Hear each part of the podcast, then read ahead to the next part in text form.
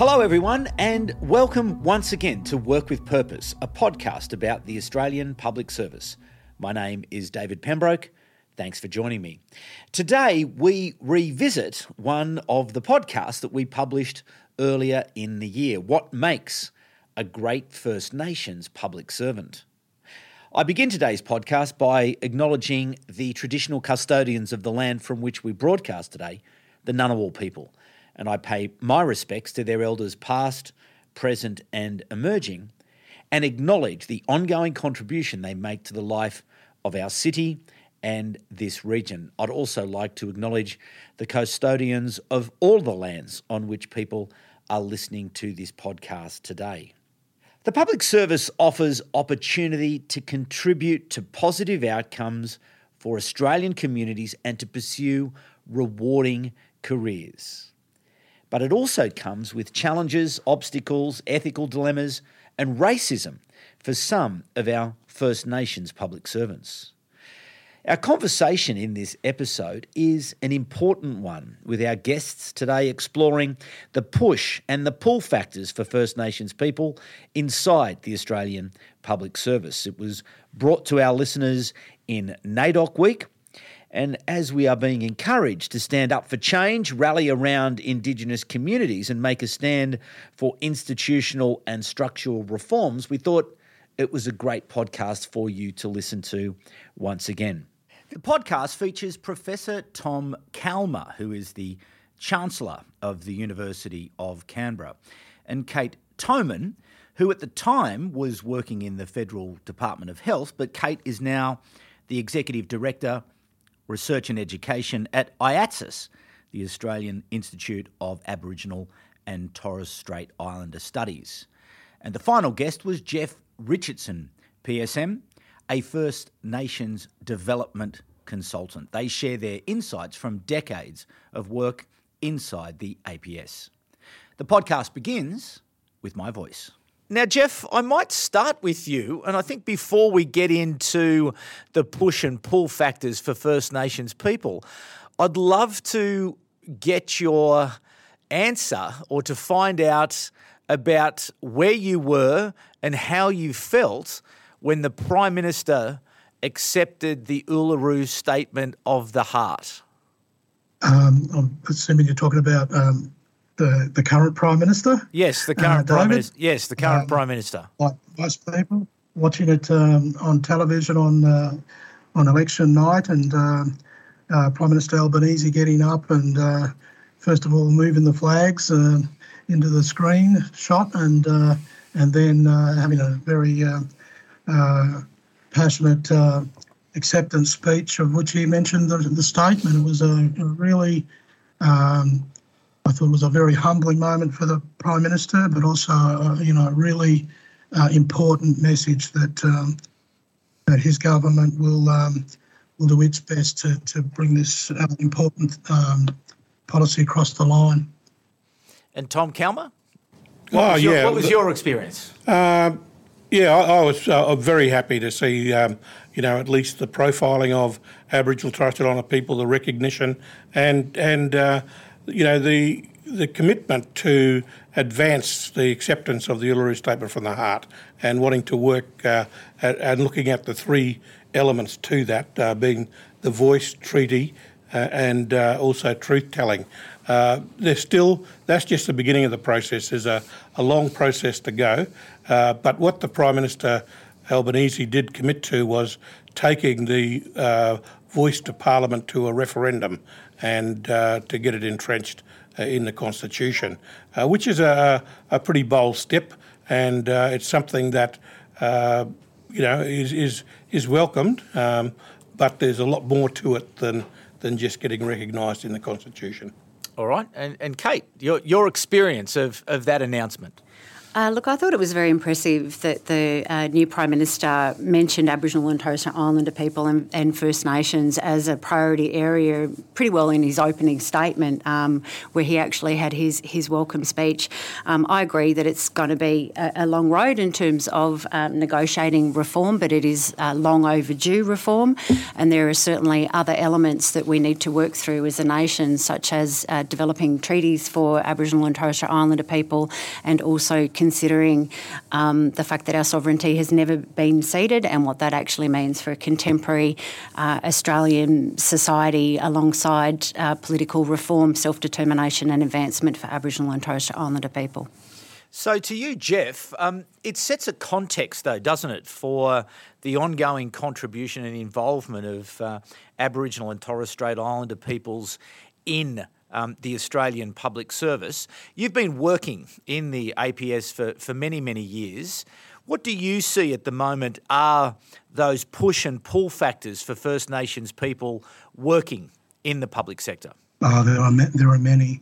Um, can I just uh, recap? Uh, oh, sorry, go back a bit um, and say that um, when Aboriginal and Torres Strait Islander people's um, uh, rights are um, are observed and granted and acknowledged, um, that doesn't diminish the rest of the nation. Um, and there's this, there's always this fear um, of if if our people gain rights, um, uh, somehow mainstream Australia loses, um, and that's never been the case and never will be.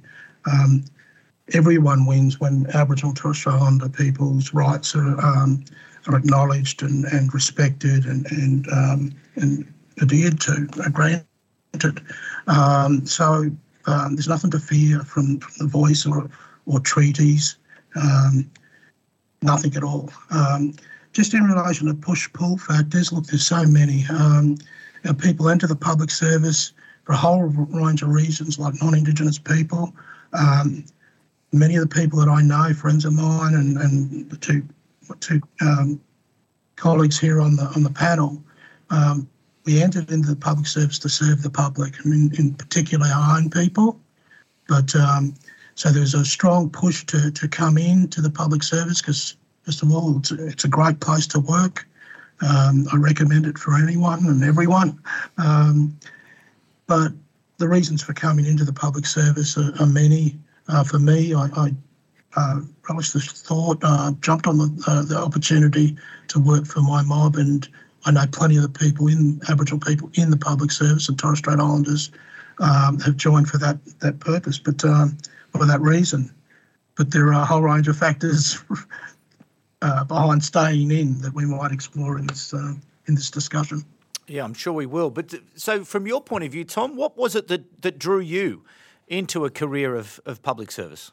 Um, well, I suppose, uh, uh, you know, and I should say that I, I, retired from the APS in 2010, but I'd spent 38 years in, in the APS prior to that.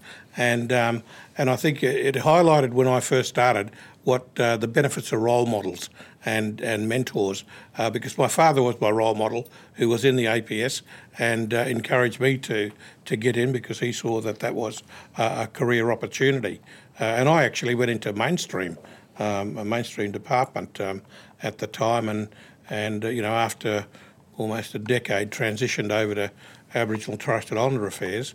Uh, but uh, all the time, you know, seeing how to how to advance Aboriginal and Torres Strait Islander people. So over the years, we've seen actually uh, many different um, reasons why people join the APS, and and uh, it's you know, as Jeff said, primarily many people join because they want to do uh, do good for our mob and and and get into a position. I think sometimes that's not always realistic um, because there's a you know a, a, long road to, to be able to get into be a, a policy influencer. Um, but over the years, we've seen uh, more and more Aboriginal and Torres Strait Islander people graduating from university or at least getting a tertiary experience. They come out with a multiple of, of professional experiences, and so that's really opened up opportunities across all departments uh, beyond uh, the, the Indigenous Affairs uh, departments. And so I'm, I'm seeing a lot more people with professional qualifications coming in and seeing a career in the public service or an opportunity to, to come in and um, from the private sector into the public sector and, and move backwards and forwards. And I think that's really the way to go into the into the future to to, to broaden the, the whole experiences of all the public service. Uh, but you know we're committed to to service, and I think that's that's the prime reason why people join. Mm. And Kate, what was what was your experience? What was your story? What drew you to the public service? Um, so, government policy has had a profound impact on the lives of all Australians, but especially for Aboriginal and Torres Strait Islander people. Um, and I was also um, motivated by the desire to work to improve outcomes for Aboriginal and Torres Strait Islander people. There are a couple of push and pull factors that I see. In terms of the push factors, uh, a lot of Aboriginal and Torres Strait Islander people are currently over-promised roles and impact, and it's currently diff- difficult to achieve real impact at the lower levels of the Australian public service. We have challenges with um, poor supervision and lack of cultural sensitivity and understanding, and supervisors don't always provide uh, constructive or clear advice in their communication, expectations, and feedback the cultural contribution and the lived experience and the value that Aboriginal and Torres Strait Islander bring to the APS is not always heard, recognised, and valued. However, the pull factors far outweigh those challenges. The pull factors are we have an ability to contribute to social policy in a way that you can only achieve in the public service. Mm.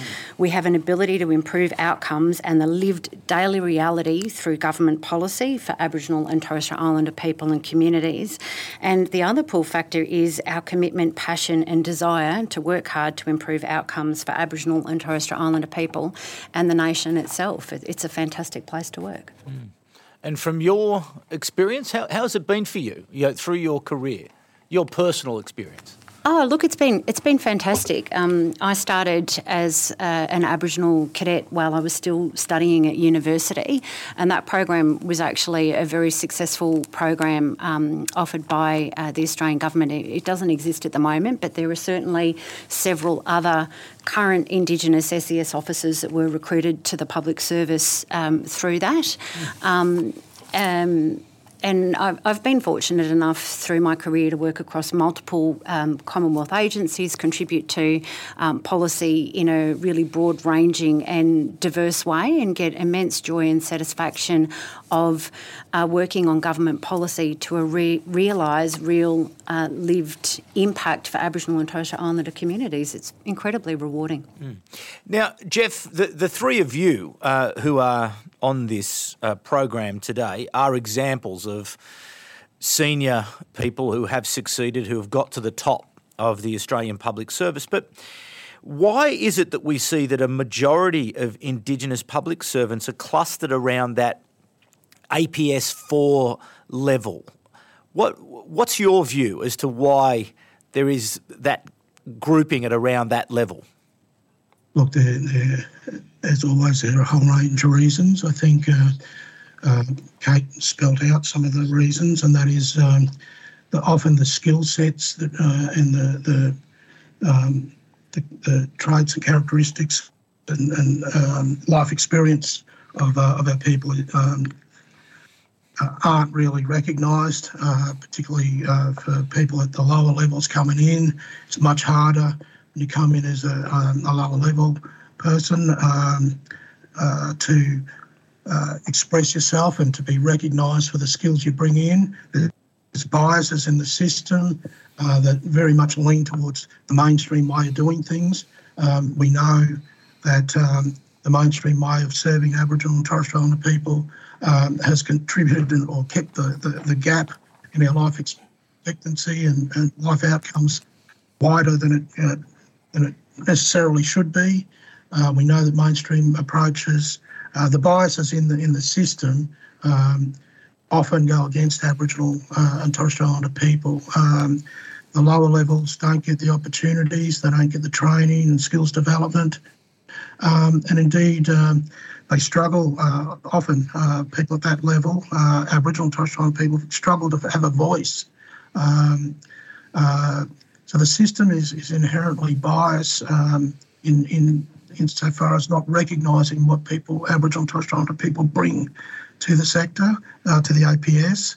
Uh, and as a consequence, um, it's very hard for people to go up the up the ladder. So you know, there needs to be more of an understanding in the system of the APS of what we bring.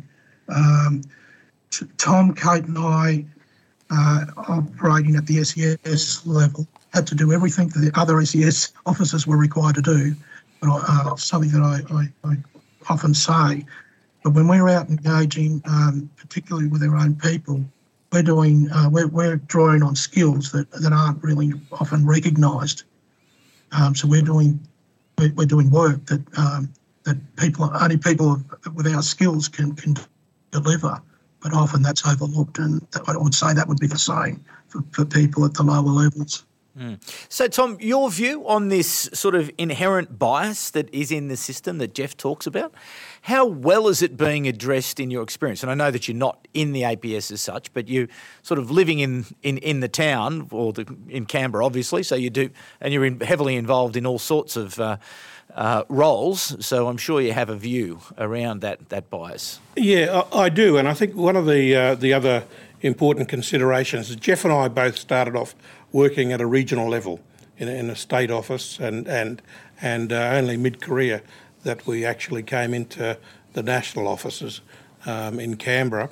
Uh, so we've got that breadth of experience, and I think you know in, in response to that other question uh, about you know people at the at the lower levels, uh, that's where a lot of the entry level for Aboriginal and Torres Strait Islander people are at into the service roles um, across agencies, uh, and and sometimes, uh, but it's very limited, the opportunity to uh, to move up up the ranks. And so, you know, within uh, the importance, I think, within the the uh, APS is that that you don't just stay in one area, that you take opportunities uh, to move laterally and and even move. Uh, interstate, if necessary, to take on those opportunities and, and, and to get that experience, and not to to shy away.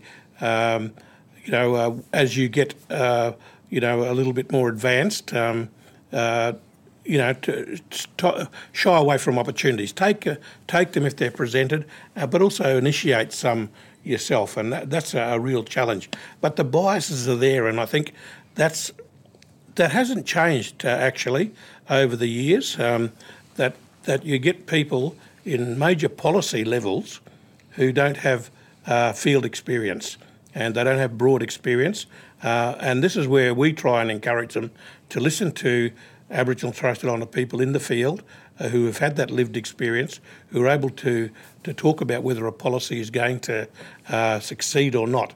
And, and uh, you know, but we've also got the challenge of, of um, you know, senior bureaucrats moving on, uh, politicians moving on, wanting to, to throw their own little, uh, you know, influence over over programs that sometimes aren't aren't soundly based. And so, you know, there needs to be more opportunities. And and look to the credit of the APS, we've we've had uh, you know cultural competency training coming through and, and a lot more exposure in in recent years. Uh, but we've also advanced. We haven't advanced at at one stage. Uh, uh you know, the the uh, the government had uh, a Secretary's council of equality and diversity and, and I was fortunate to be appointed as an external member to that, working with all the secretaries to look at at these very issues that, that exist uh, and the and the biases. And it's the things like unconscious bias that that uh, people rely too much on media to get an understanding about Aboriginal Torres Strait Islander people and many other things, whereas if they had the, the on the ground experience, it's life changing. And, and those who have been out and worked with Aboriginal people in the ground to see how policy should be developed or implemented, uh, they come back very much changed. Mm. And so we see good policy. So, so there's a lot of work needs to take place. Um, but, you know, having, having leadership at both the political level and, and the senior bureaucratic level who want to have a positive attitude towards Aboriginal Torres Strait Islander people and, and recognition, uh, you know, really bodes well for, I think, a, a good, mm. positive future. Yeah. And Kate, your views on, on the, why people are clustered. Um, you've heard Tom's views and Jeff's views. You agree with both of those, and excuse me, and perhaps to that issue of, of biases in the system. Do you see them there, and are they being adequately addressed? Um, look, I, I, totally agree with what um, Tom and, and Jeff have, have, both said. I think one of the challenges that we currently have is that we have our entry level programs that we specifically recruit to at the lower levels. Um, we don't um, necessarily um, target recruitment to the higher levels. Um, not to say that there hasn't been great advancements in that, but um, because we recruit so many Aboriginal people through the lower level programs, you can see why we've got significant challenges at the APS 4 levels. Um, what I will say is um, there has been uh, quite a lot of, of, change, including at the senior executive levels. Um, once upon a time, um, both Tom and Jeff were in a very limited cohort of Indigenous SES officers. A couple of years ago, it reached about 25, and over the last two years, it's doubled, and there's probably about uh, 50 Indigenous SES officers across the Commonwealth. Now, that is a fantastic and a massive achievement. However, we still need about 1,500 Indigenous SES officers to actually reach parity across the Commonwealth. So you can see why um, there are significant challenges for us. Um, you know, including in having an ability to be able to influence government outcomes at that very senior uh, level. Um, I mean, that's also offset. We, have been talking about the election of the new government and just how many Aboriginal and Torres Strait Islander people we now have in Parliament, uh, which is, is, wonderful to see. And hopefully that will also translate through um, broader commitment to really listen to and privilege some of the advice of Aboriginal and Torres Strait Islander um, bureaucrats, some of that frank and fearless advice um, that politicians get in terms of, um, you know, informing uh, political decisions um, that, that they make as politicians, which can impact on our lives. Yeah, and, you know, we, we've just seen uh, with Minister Wyatt being the first minister for Indigenous Australians. Now we've got Minister Burney in that role. We now have uh, our first, uh, not, not, not our first, uh, well, it's the first for the agency, um, the National Indigenous Australians Agency, headed up by a female Aboriginal and um, you know that that's sends a big strong message because at that level she'll then be working with all the other secretaries of departments and have an influence over over the way um, you know they might go about their business. Because I think one of the things that we one of the issues we have is that a lot of people think and a lot of Aboriginal and Torres Strait Islander people think they have to get into Indigenous affairs and join an Indigenous agency but it's the responsibility of all agencies to service all people, including Aboriginal and Torres Strait Islander people. And the majority of money and programs actually come out of mainstream who mm. that go towards uh, Aboriginal and Torres Strait Islander people. Mm. Um, Jeff, it's a, this is an awkward question, an awkward topic, but um, probably needs to be addressed, and that's just this uh, racism in, in the APS. Uh, you've been in the APS a long time. What is your observation of the levels of racism in the APS and what can be done to address racism uh, in the APS? Look, like like anywhere, racism's um, a, scourge, a scourge on society. Uh, um, it's absolutely inside the public sector, but it's in all workplaces. Um, uh, I think there's um, uh, I think, first of all, um, there needs to be zero tolerance, and every agency, the APS would say there's a zero tolerance. Um, I think that the zero tolerance to racism is um, about direct racism more than sy- systemic racism and indirect. So it's more about explicit racism the zero tolerance. But when it comes to indirect and systemic racism, that's often overlooked. And they're the sorts of things that it's the three levels or the three distinct categories of racism that need to be understood. So there needs to be more education um, across the APS. Obviously, there needs to, to, to be this continual um, uh, commitment to zero tolerance of racism. But there needs to be mechanisms for people to call it out without fear. And often, when you're, you know, for, for, for people, uh, for the minorities, um, because we're different, we're culturally different. It's very difficult to go to a system that's uh, that you that you know is uh, is heavily biased uh, um, to call out racism. So many of our people um, uh, are fearful of calling it out because they don't feel that they're, that they're going to get a decent hearing. So um, more effort has to be made. Um, all agencies um, uh, and departments um, are committed to, to um, zero tolerance, but it doesn't play out that way day to day.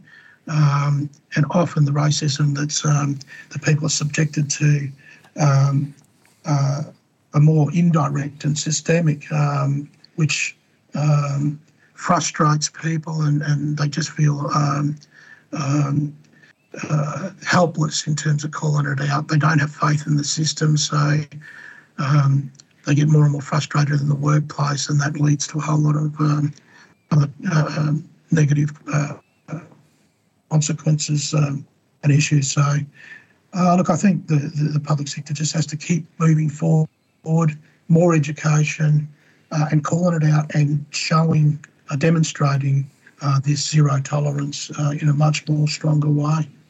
Has it been tough for you?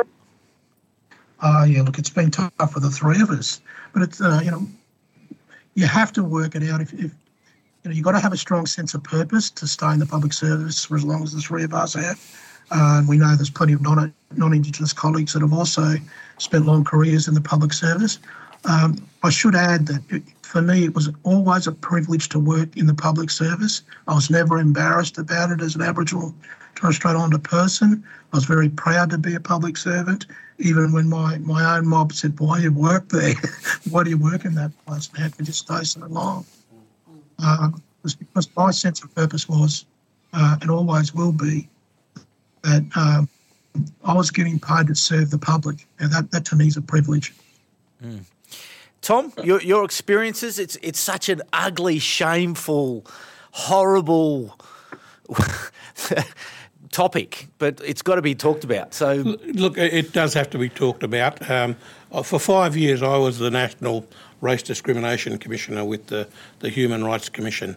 And, and, you know, I can say quite um, confidently that this is not just an APS issue, it's across uh, APS or ComOff agencies as well as private sector and so forth. And and uh, uh, it's an issue that we all have to, as as public servants, uh, uh really confront. And I think it's one that that needs to continually be uh, at the forefront of thinking.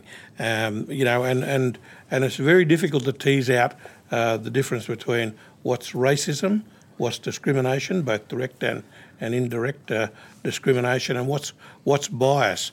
I I um, still work, uh, consult to a ComOff agency and, and uh, work with staff, uh, the Aboriginal Torres Strait Islander staff, and I think having having uh, networks within the um, within each of the departments and agencies is so important for, for people to get some moral support as well as uh, some advice uh, to, to address these issues.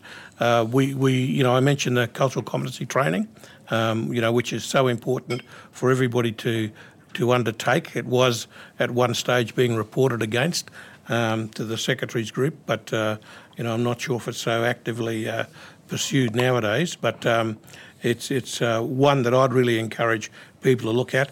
The APS also ran an initiative looking at unconscious bias.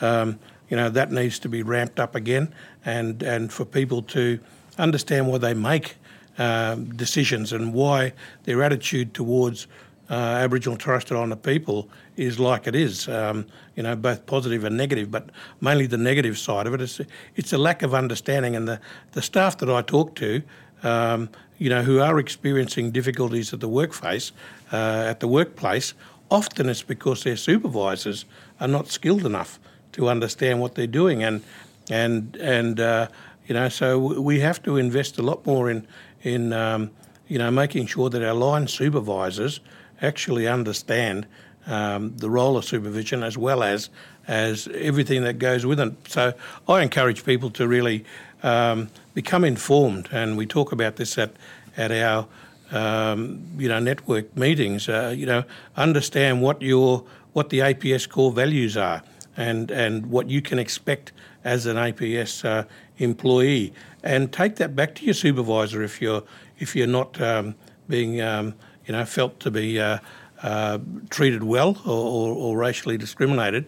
Um, we now have Indigenous champions uh, within most most government mm. departments who, who are there to, to lend support and to take up our issues. So so we're, we're getting some structural issues in place, but that doesn't mean that people don't still have their biases, and and and that leads to discrimination and and racism.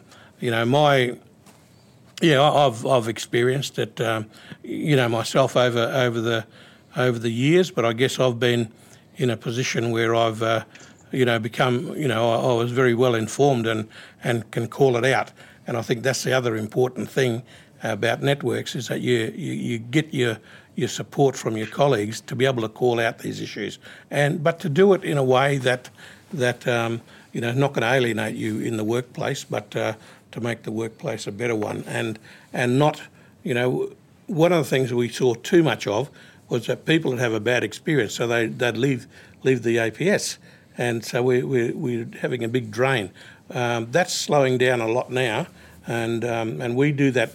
We have a an Indigenous SES network uh, where all the Indigenous SES get together and, um, you know, um, Jeff and I were on it in the very early days when there's only a dozen or so SES people. Then by the time Kate got on, uh, probably just less than a decade ago, we're up to 25, 26, and now now we're pretty. Uh, you know, it's it's much improved as, as we've said, but you know, I've I've uh, over the time still worked with with that network and, and with the Public Service Commissioner, um, uh, and and you know, the, that's the good thing about it is that we have this network here that the, the Public Service Commissioner and departments are seeking advice from the senior Aboriginal and Torres Strait Islander people on, on how to look at, at addressing some of these issues. So, you know, that we haven't always been included in that process, but, uh, you know, that recognition is happening. Great. And Kate, your, your experience of, of, of racism in the APS? Um, I think it's actually just broader than the APS. So, in my view, unfortunately, racism is prevalent in our society. It, it ranges from casual racism, ignorance, overt racism, to structural and institutional racism. And unfortunately, it, it is everywhere. But I actually have great hope for this country. Um, I mean, given the way that uh, Australia has been founded, uh, unfortunately, there are some very bad and prevalent views around Aboriginal and Torres Strait Islander people, and I think some of those are slowly changing.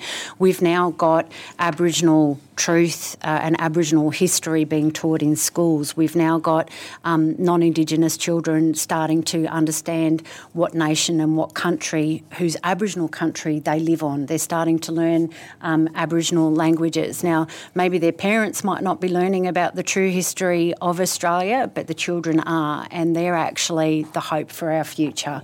So, you know, I, I think there are some things that we can do. We can, and, and Jeff mentioned this, we can actually as did Tom, um, privilege First Nation voices, but also we can give over a little bit of power, which is to support Aboriginal people to make decisions, become involved in co design of government policy and priorities, and as a nation, support self determination and Aboriginal advancement. And we have a great opportunity to really um, have these conversations in an open and an honest and a respectful way going forward uh, as a country. Very powerful answer. Um, now, listen, we, we get the opportunity from uh, to take questions from IPA ACT's Future Leaders Committee members. Um, we do ask them to send some questions in, and we have a couple of questions here today. Uh, and the first of those questions is from Megan Aponte Payne from the Department of Prime Minister and Cabinet, and a sometime host of Work with Purpose as well.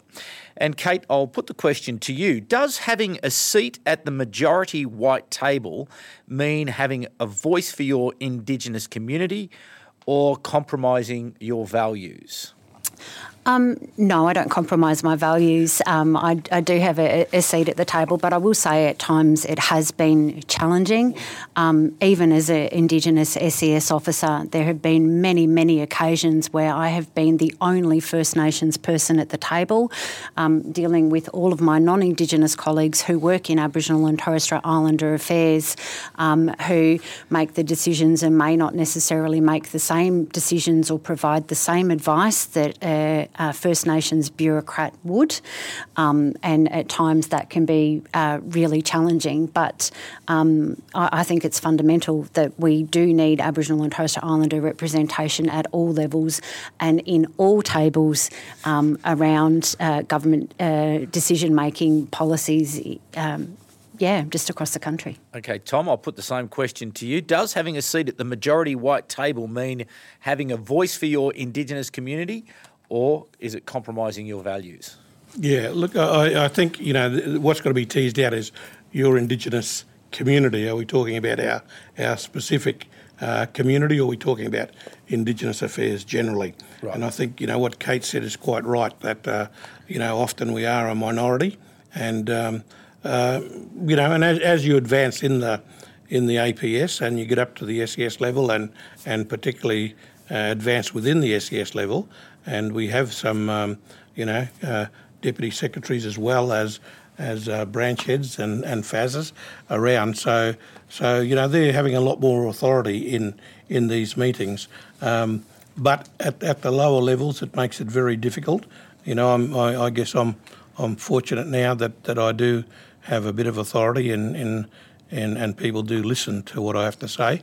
But, you know, and that just hasn't come. We're talking, you know, 50 years of work, working, not, not, not quite 50, but, you know, 45 to, to, uh, uh, to get to that level. So it's not going to happen always overnight. And I think that's what frustrates people that, um, you know, people come in with a passion. And we touched on it briefly before, but there's also an expectation by the Aboriginal Strait Islander community that uh, you know, that that oh yeah, you're a public servant, you know, you should be looking after our mob and, and changing this and changing that.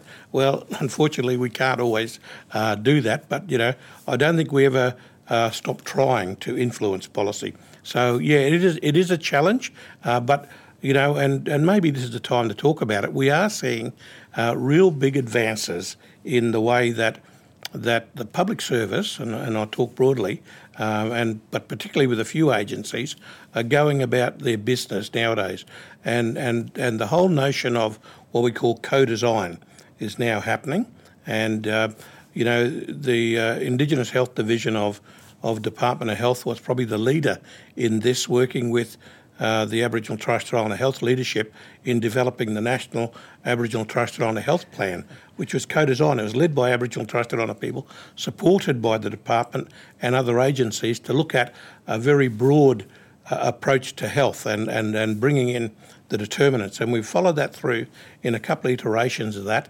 and and that's now um, become the model, uh, I think, to uh, uh to go about business in major Aboriginal Islander people reform.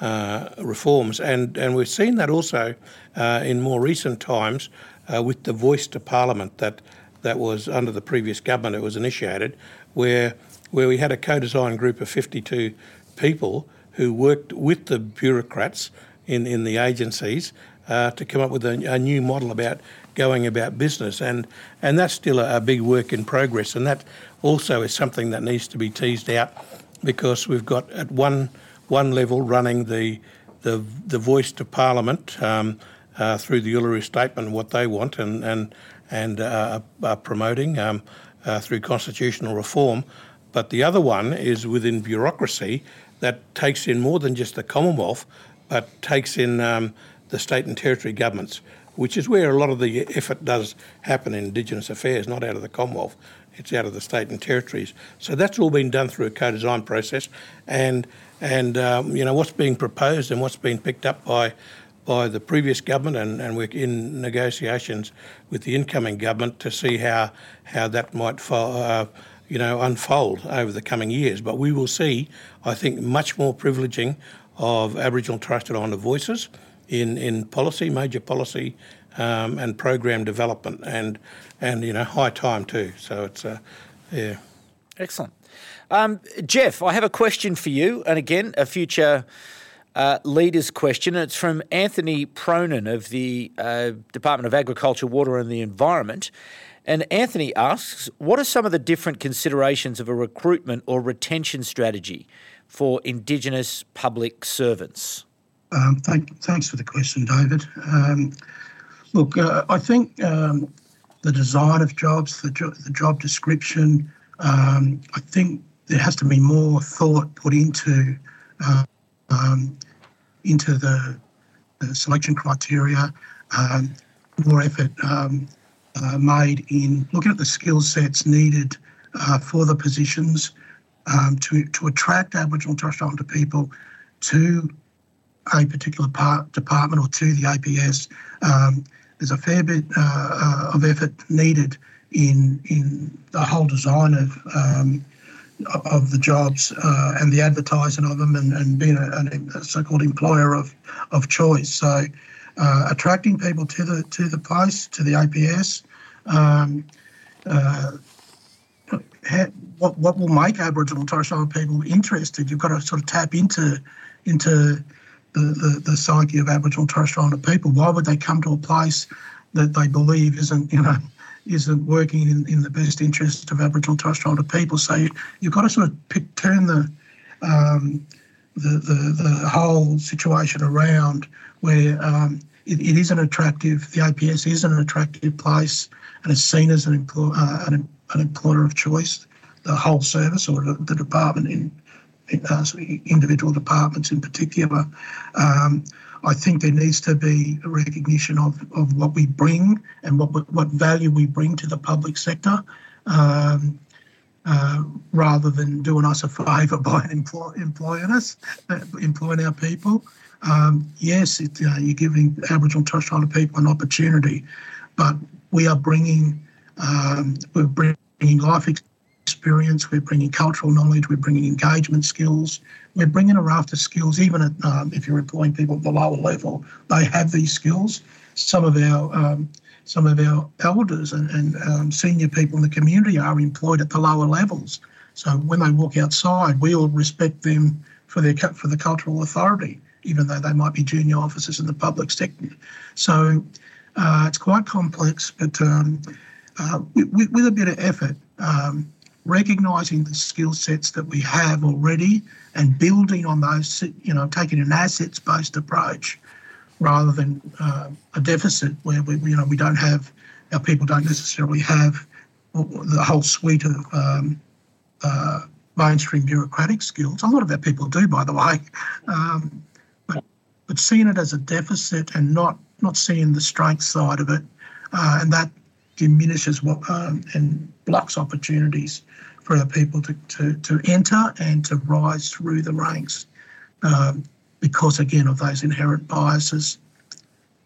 Interesting. And I think that can be turned around just with a bit of effort. Yeah, well, interestingly enough, you'll be pleased to know, um, Jeff and Kate and, and Tom, that uh, there is a hackathon, an IPA hackathon uh, next week, which is going to explore that very question. So people are going to get to work um, across the APS and uh, and I think they can take some advice from uh, from the answer that Jeff's has given us there. I think there's a, a lot to go on. Yeah, very comprehensive, and I think the you know if if there's been one one big benefit for the APS uh, out of COVID is that people have realised that you can work differently. Um, you know, and, and in fact, some of the ways that we're currently going about our business are what Aboriginal Strait Islander people have been trying to encourage, you know, more flexible working, understanding the purpose of cultural leave and the, and the need to be with family. Um, you know, that you can work from from home and still be productive, and that just because you're working from home or out of office, it doesn't mean that you're slacking off. It just is a different way. And I think, you know, this has given the opportunity for for uh, all public servants to uh, to maybe take a fresh look at the way they go about business and having a better appreciation of some of the ways that uh, Aboriginal Torres Strait Islander people have uh, gone. And look, as co-chair reconciliation, can also put in a plug for reconciliation action plans that are across many government departments, and it's really important for for both the Aboriginal Torres Strait Islander staff and and the mainstream. Um, uh, uh, staff to understand what's in those RAPs and and uh, what their department's committed to and how they can work together and and it's so you know for me I get a big buzz when I when I go to a NAIDOC event or a Close the Gap event, um, you know, National Reconciliation Week, and we see uh, mainstream departments all celebrating these these events. So, you know, this didn't happen 20 years ago.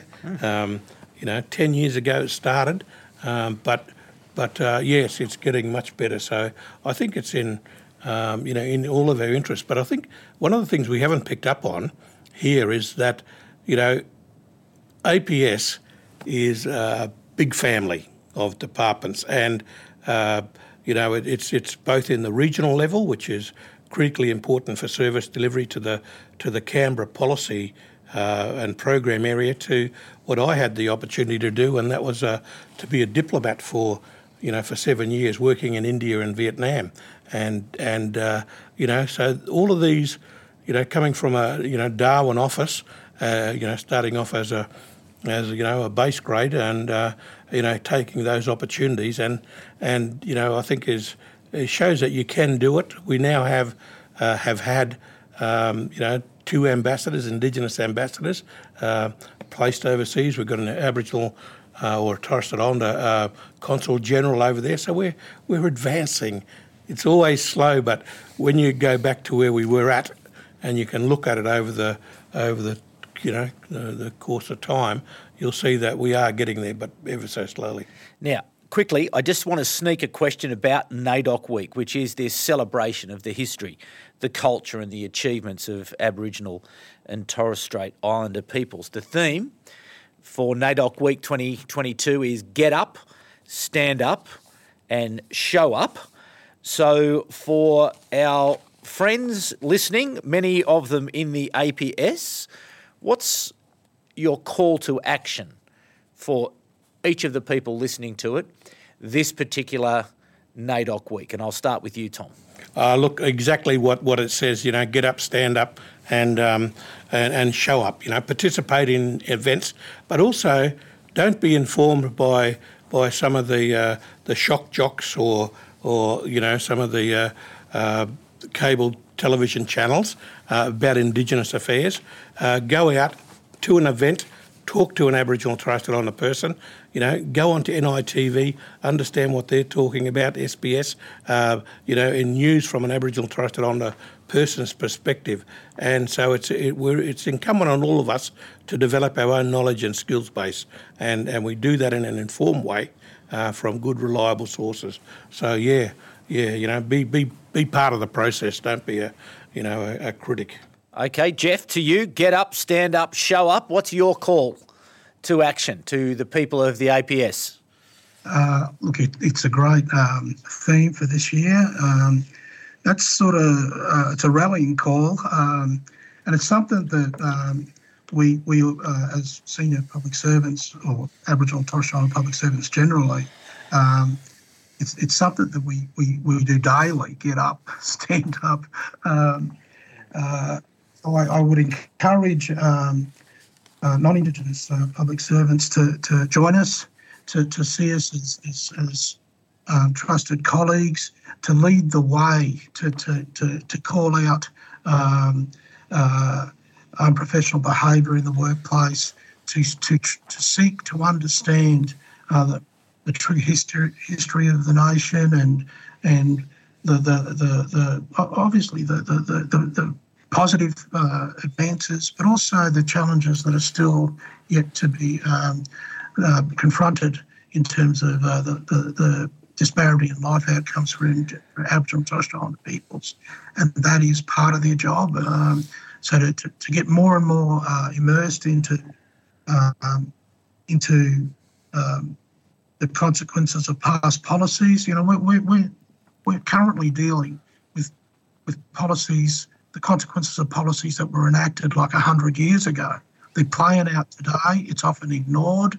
Um, uh, but the reality is, actions that, uh, and policies that were enacted, you know, in the in the 1800s and early 1900s, we're, we're, we're trying to deal with the consequences, you know, 100 years later, over 100 years later. That is the gravity of the work and the, the magnitude of the challenge. Until people own um, the true history, as, uh, as, as, Kate was talking. Uh, the, you've got to own the reality and the history to understand um, how to respond with Aboriginal Torres Strait Islander people, with the support of our people, uh, positively in the APS. Uh, uh, but uh, unfortunately, there's still a fair deal of ignorance and denial. Um, uh, and an expectation that, that the Aboriginal Torres people in the departments are going to uh, are going to educate their colleagues. Well, uh, I think that's unfair. They need to try and educate themselves and seek guidance from the very people that uh, Aboriginal people and Torres Strait Islanders, their colleagues. But it's not the Aboriginal Torres Strait Islander colleagues' responsibility for educate educating them. Uh, there's a lot of goodwill, but um, we, we need that to you know we need this that to be accelerated and brought home in real action. Thanks, Jeff. And Kate, the final word is yours. Oh, thank you. so, we're the oldest living continuous culture on Earth, and we've been here since time immemorial. We have such an incredible depth, beauty, and interconnection in our culture, country, spirituality, and beliefs. My call to action is multiple, but it's actually really quite simple. Um, understand history, including local history, and understand whose land you are living on. Care for country and support traditional fire burning practices. These practices also protect us from natural disasters, and there is much to be learned from our traditional ecological knowledge and practices. Make reconciliation everybody's business. Stand up to racism because the behaviour that you don't call out is the behaviour that you stand by and accept. Support self determination. Support Aboriginal and Torres Strait Islander staff in their careers, their development, and their work aspirations. Provide mentoring, advice, and opportunities. Put your money where your mouth is. Support Aboriginal people and small businesses. This can make a world of difference not only to an individual, a business, a family, or a community. And finally, ask, listen, learn, and act with integrity and respect. Yeah. Fine, fine words to uh, sum up this conversation for NAIDOC Week in 2022. So, a very big thanks to Professor Tom Calma, to Kate Thomann, and to Jeff Richardson. Thank you all so much for sharing your wisdom uh, and sharing your knowledge with the audience here at Work with Purpose. We're certainly very grateful uh, for your time uh, to celebrate NAIDOC Week. Work with Purpose is a part of the GovComms podcast network, and we are very grateful for your ongoing support. A big thanks, as always, to IPA and to the Australian Public Service Commission for their support of the program, and also to the team at Content Group for getting the program to air each week. This brings the this episode of Work with Purpose to a close. My name is David Pembroke. I'll be back at the same time in two weeks, but for the moment, it's bye for now. Work with Purpose is a production of Content Group in partnership with the Institute of Public Administration Australia and with the support of the Australian Public Service Commission.